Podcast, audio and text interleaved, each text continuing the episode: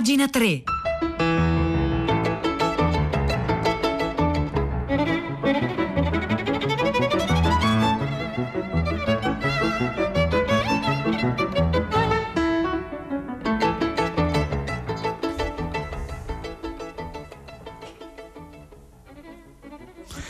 9 e 2 minuti, buongiorno da Vittorio Giacopini, benvenuti all'ascolto di Pagina 3, la cultura nei giornali, sul web, le, nelle riviste. Oggi ricominciamo a parlare di eh, lettura e di letteratura e di libri, a partire da qualcosa di cui si è già discusso ieri a Fahrenheit con Loredana Lipperine. I dati, per, per un certo verso, sorprendenti sulla lettura e sui libri nell'anno nero, nell'anno nero del, della pandemia e del lockdown, perché c'è uno studio di CEPEL e AIE dell'Associazione Italiana di Editori con Pepe Research che dice che nell'anno nero ci sono stati più lettori. Quali sono gli elementi? Il digitale, il libro elettronico vola, la carta tiene e anche le librerie non sono messe malissimo, sono segnalate in ripresa. Questi sono i dati di questa eh, ricerca di cui scrive oggi sul Corriere della Sera in modo approfondito Ida Bozzi. Buone notizie sul fronte della lettura in Italia in un anno difficile per tutte le realtà della filiera, ma anche per i lettori. E proprio dalle dichiarazioni dei lettori arrivano questi dati, dati di crescita. Appunto, ieri è stata presentata questa eh, rilevazione del, appunto, che è intitolata La lettura e i consumi culturali nell'anno dell'emergenza e ci sono tre elementi che si eh, impongono l'attenzione, la crescita dei lettori, l'aumento delle vendite digitali, ma anche il terreno appunto riguadagnato dalle librerie a fine lockdown e questo forse è l'elemento, il dato più sorprendente. Intanto i dati rilevati dal 20 al 26 ottobre, gli italiani che si dichiarano lettori a ottobre sono il 61%, erano molti di, qualcuno di meno nel 2019 il 58%, il 55% nel 2018, una crescita di un 6% che è significativa. I lettori di ebook che erano il 26% a maggio ora salgono al 30% e la percentuale di chiusa agli audiolibri arriva al 12%, il doppio di due anni fa. L'aumento degli acquisti online è corposo anche in cifre. Gli italiani hanno acquistato dal primo lockdown a oggi il loro primo libro cartaceo, che, hanno acquistato il primo libro cartaceo sono 3 milioni e mezzo e 2, 2 milioni e 3 hanno acquistato per la prima volta un libro elettronico. Ma la ripresa, e questa appunto secondo la mia impressione è il dato più eh, sorprendente, se è vero, la ripresa riguarda anche la libreria. Nel 2019 erano il 74% i lettori che frequentavano le librerie. A maggio sono crollati al 20%, in ottobre sono tornati a salire al 67%. Per, eh, Tra i lettori il 46% legge il libro cartaceo, il 40% legge in digitale, il 14% legge sia libri sia libri, elettro- sia libri di carta sia libri elettronici. Mi rendo conto che sono cifre anche quindi un po' eh, noiose da seguire, ma insomma quello che è importante è seguire la tendenza, positivi, i commenti durante durante la presentazione, ovviamente in streaming, che è stata condotta da Paolo Conti, giornalista del Corriere, dopo i numeri illustrati da Giovanni Peresson, ha aperto l'appello appunto Piero Cappello, che è direttore del CEPEL, ricordando l'entrata in vigore della legge sul libro in primavera e la necessità di queste indagini in tempi di cambiamenti epocali come l'invasione digitale. Tutti i numeri sono in positivi, ha spiegato, segno che le risposte tempestive del governo hanno consentito di sostenere l'intera filiera del libro. Inoltre verifichiamo che pure in questo momento drammatico i consumi editoriali sono cresciuti con un trend che si porta dietro varie tipologie di consumi. Oltre a crescita dei lettori, volo del digitale, ritorno in, libreria, il presidente del CEPEL, De Gomarani, ha sottolineato altri segnali positivi. Ci fa piacere constatare, dice, che si accresce il numero di lettori forti. Sono segni confortanti che confermano l'efficacia, degli sforzi che il CEPEL ha avviato e continuerà a perseguire. Lo stesso ottimismo traspare anche dalle parole di Riccardo Franco Levi, che è il presidente dell'Associazione Italiana editori, dice che questo è il segno di anche questa tendenza, intanto la ricerca dice è il segno di una collaborazione tra mondo del libro e istituzioni e parlando di dati di mercato dice sono in sintonia con le rilevazioni perché queste sono dichiarazioni come avete visto che cioè sono dati che vengono dalle dichiarazioni dei lettori però dai invece vedendo dal, dall'altro lato dal lato di chi vende dati di mercato sono in sintonia con queste rilevazioni. Tutto fa pensare che il 2020 si conclude con risultati finali non distanti dal passato, con l'assegnazione degli aiuti per i piccoli editori e per l'editoria d'arte e turismo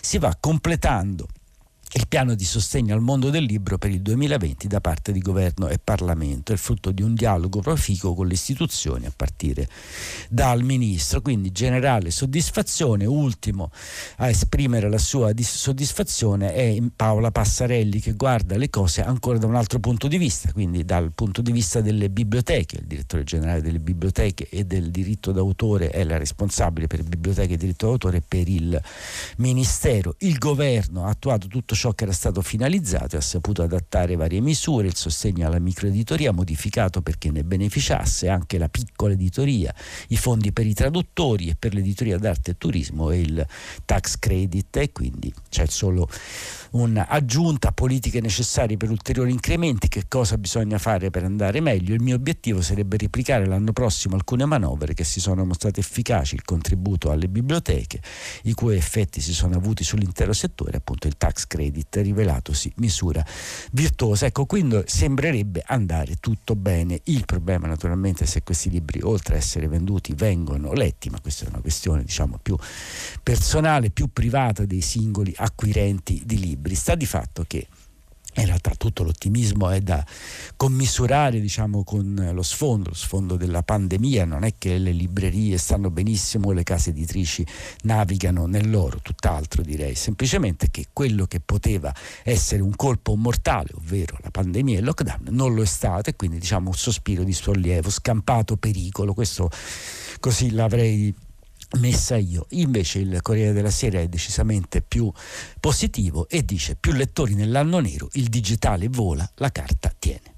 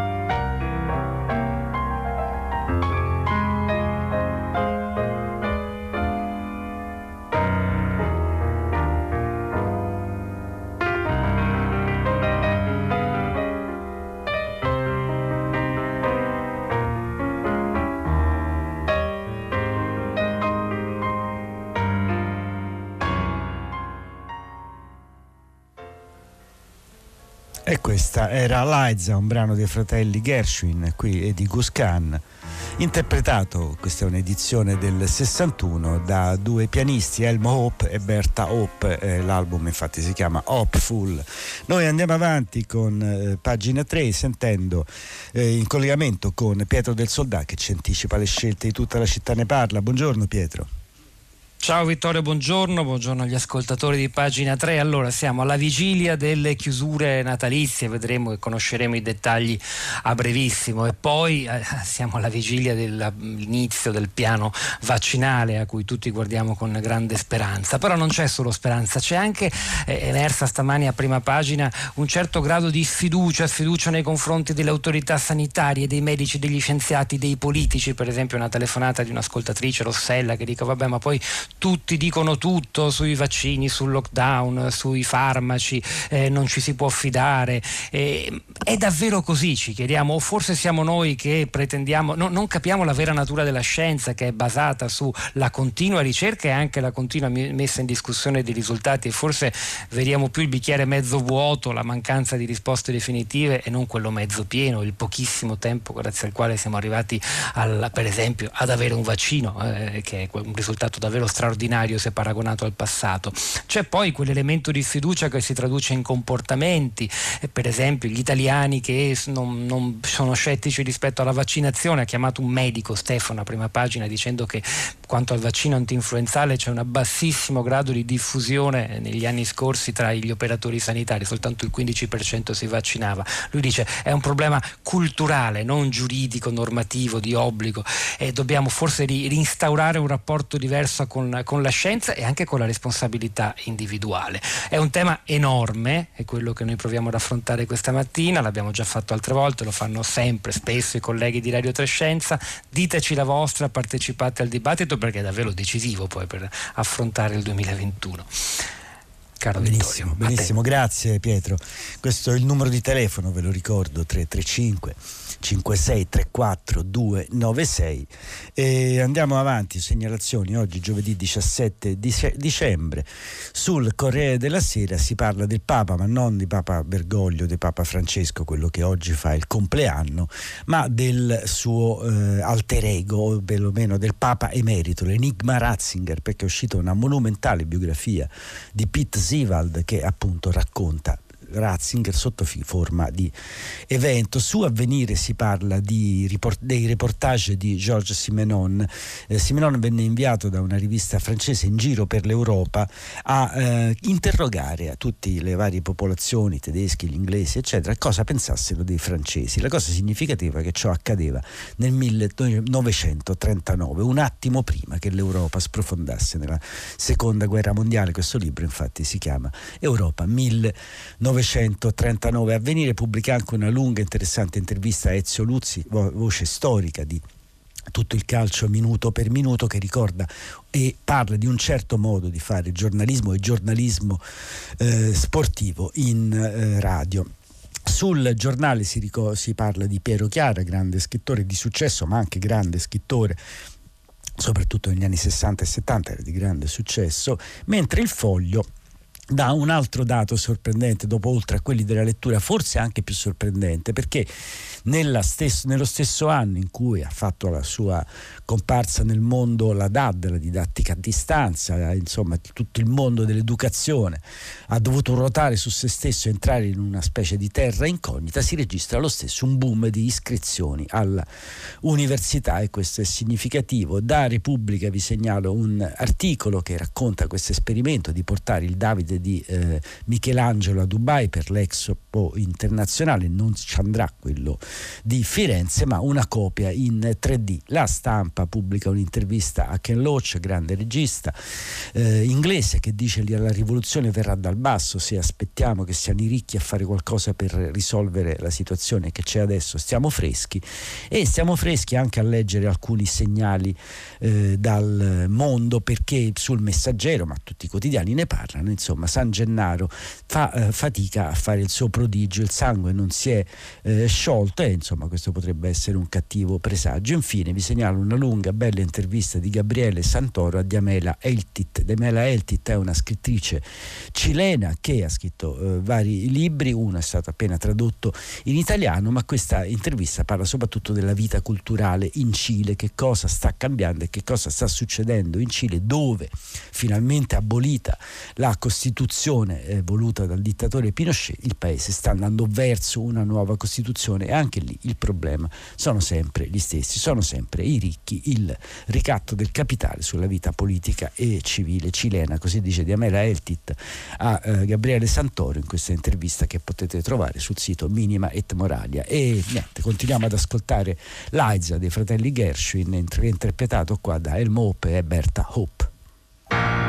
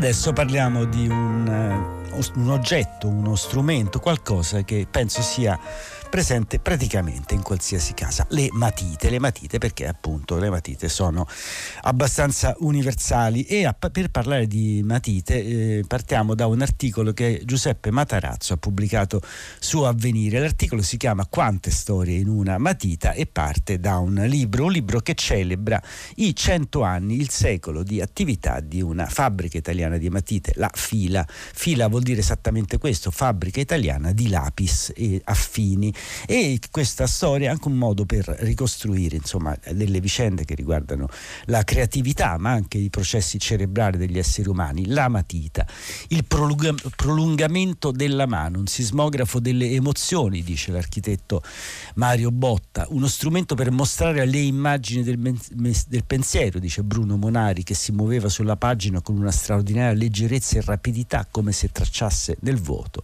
La danza delle api, parola di Umberto Eco, ma bisogna, non bisogna essere grandi architetti e geni assoluti per eh, geni assoluti della creatività per amare la matita. La matita appunto è di tutti, è una delle cose più democratiche che ci siano e anche delle più economiche. Chi non ha una matita sulla scrivania o in mezzo a un libro o nello zaino, chi non ha comprato una matita come ricordo di un viaggio, anche oggi nell'era digitale dello smartphone, come prolungamento del nostro essere, piccoli grandi, temperiamo le matite e il tempo. Qui aggiungiamo aggiungerei infatti un piccolo dettaglio, per esempio io sono sempre pieno di matite ma non trovo mai i temperini e questo è un problema, ma insomma a parte questa notazione personale, questo articolo eh, parte de, si occupa appunto di questo libro strano, Giovanna Renzi l'ha scritto eh, in, in, questo libro che si chiama Matite, storie e pubblicità, l'ha pubblicato Silvana Editrice e appunto raccontare le matite significa raccontare un pezzo di Italia. Nel 1900 1920 le matite prodotte in Italia erano solo il 10% dell'intero mercato sul suolo nazionale. Nella giovane Italia avevano tentato di produrre matite prima a Livorno, poi a Pavia e dopo con successi più duratori nel tempo a Milano con la Pangrazia. Erano degli esperimenti che eh, appunto eh, sono fi- culminati in quel 1920 addirittura erano tre le aziende che si lanciavano sul mercato del lapis. Una a Firenze la fabbrica italiana Lapis e Affini una a Torino la fabbrica italiana Matite e una ancora a Milano la Presbitero. La guerra aveva portato alla necessità di lubrificare i cannoni e la materia prima per farlo era proprio la grafite quel materiale simile al carbone che però non bruciate questo vuol dire che c'era poco materiale per le matite. Per fortuna la guerra finisce e le miniere di grafite dovettero trovare un nuovo mercato. Il governo dell'epoca decise che quel materiale così importante e raro sul nostro territorio non poteva andare disperso. Armate di grafite, argilla e legno di cedro della California, le tre aziende sfidarono così il mercato delle matite per secoli in mano ad aziende straniere come l'austro-ungarica Hartmut, le tedesche Faber, Lear e Stedler, la francese Castel o le americane Dixon e Eagle e quindi capite come si mischiano a molte vicende che sembrano non entrarci nulla, le matite con la guerra, con la grande guerra e la prima, cioè la prima guerra mondiale. Beh, quel materiale che prima usava appunto, eh, veniva usato per lubrificare i cannoni e veniva, quindi è stato cercato disperatamente nell'Italia che doveva combattere la sua guerra, a un certo punto va in eccidenza e dà luogo a tre grandi fabbriche che cominciano a competere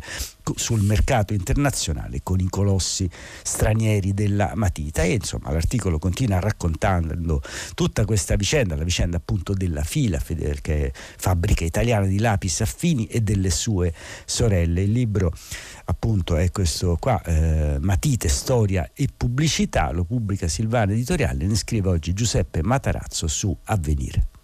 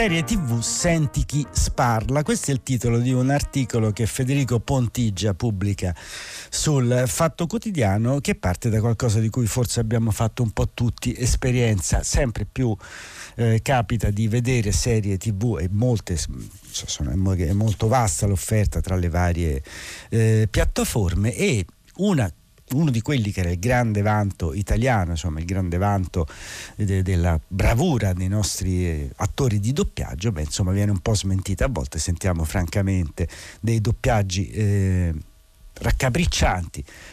La cosa migliore di solito è guardarsi i film in originale con i sottotitoli, ma insomma, ma perché? Perché qualcosa non sta funzionando. In realtà che qualcosa non stia funzionando lo dicono esattamente proprio i doppiatori, i doppiatori seri che praticamente spiegano a Pontigia che cosa sta accadendo.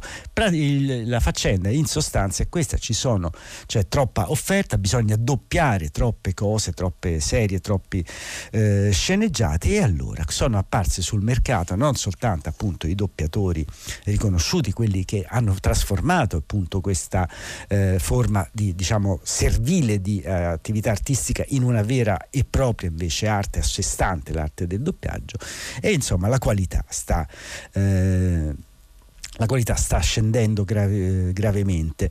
Eh, Luca Vard, per esempio, dice la questione esiste, non nasce con la pandemia, le piattaforme straniere si sono affacciate sul panorama nazionale senza ravvisare soluzioni di continuità, sebbene non siamo tutti uguali. Accanto a quelle storiche certificate di società di doppiaggio sono nate a Roma società un po' pirata che si servono degli studenti di sedicenti scuole di doppiaggio pagandoli una miseria eh, e quindi la faccenda è grave. La qualità è la prima vittima della guerra in atto per i preventivi. L'accesso di ribasso non solo va a discapito dell'utente, ma scoperchia una serie di problemi, dai versamenti INPS non effettuati alle ritenute d'acconto non pagate per i professionisti. E quindi il problema è questo. La, eh, Peraltro, aggiunge Ward, che è stato doppiatore di varie cose, anche di Massimo Decigno Meridio in, uh, del, nel Gladiatore, beh, lui dice la gente però è scafata, sono abituati a un'alta qualità, gli spettatori italiani sono abituati a un'alta qualità di eh, doppiaggio se ne accorgono subito se qualcosa non funziona. Insomma, che cosa succede? Lo, un po' lo potete capire. C'è una guerra a ribasso, finte scuole di eh, doppiaggio, finti e giovani attori che vengono pagati due lire per cercare di fare in fretta e furia quello che invece richiederebbe preparazione e tempo. Questa è la insomma, bisogna guardare tutti gli aspetti della realtà, le matite ci dicono qualcosa del mondo e i doppiatori, discorso discorsi sul doppiaggio ci dicono lo stesso qualcosa del mondo, potremmo dire che cosa sta succedendo al doppiaggio nell'era di Netflix. Questo è Federico Pontigia su Il Fatto Quotidiano, serie TV, senti chi sparla.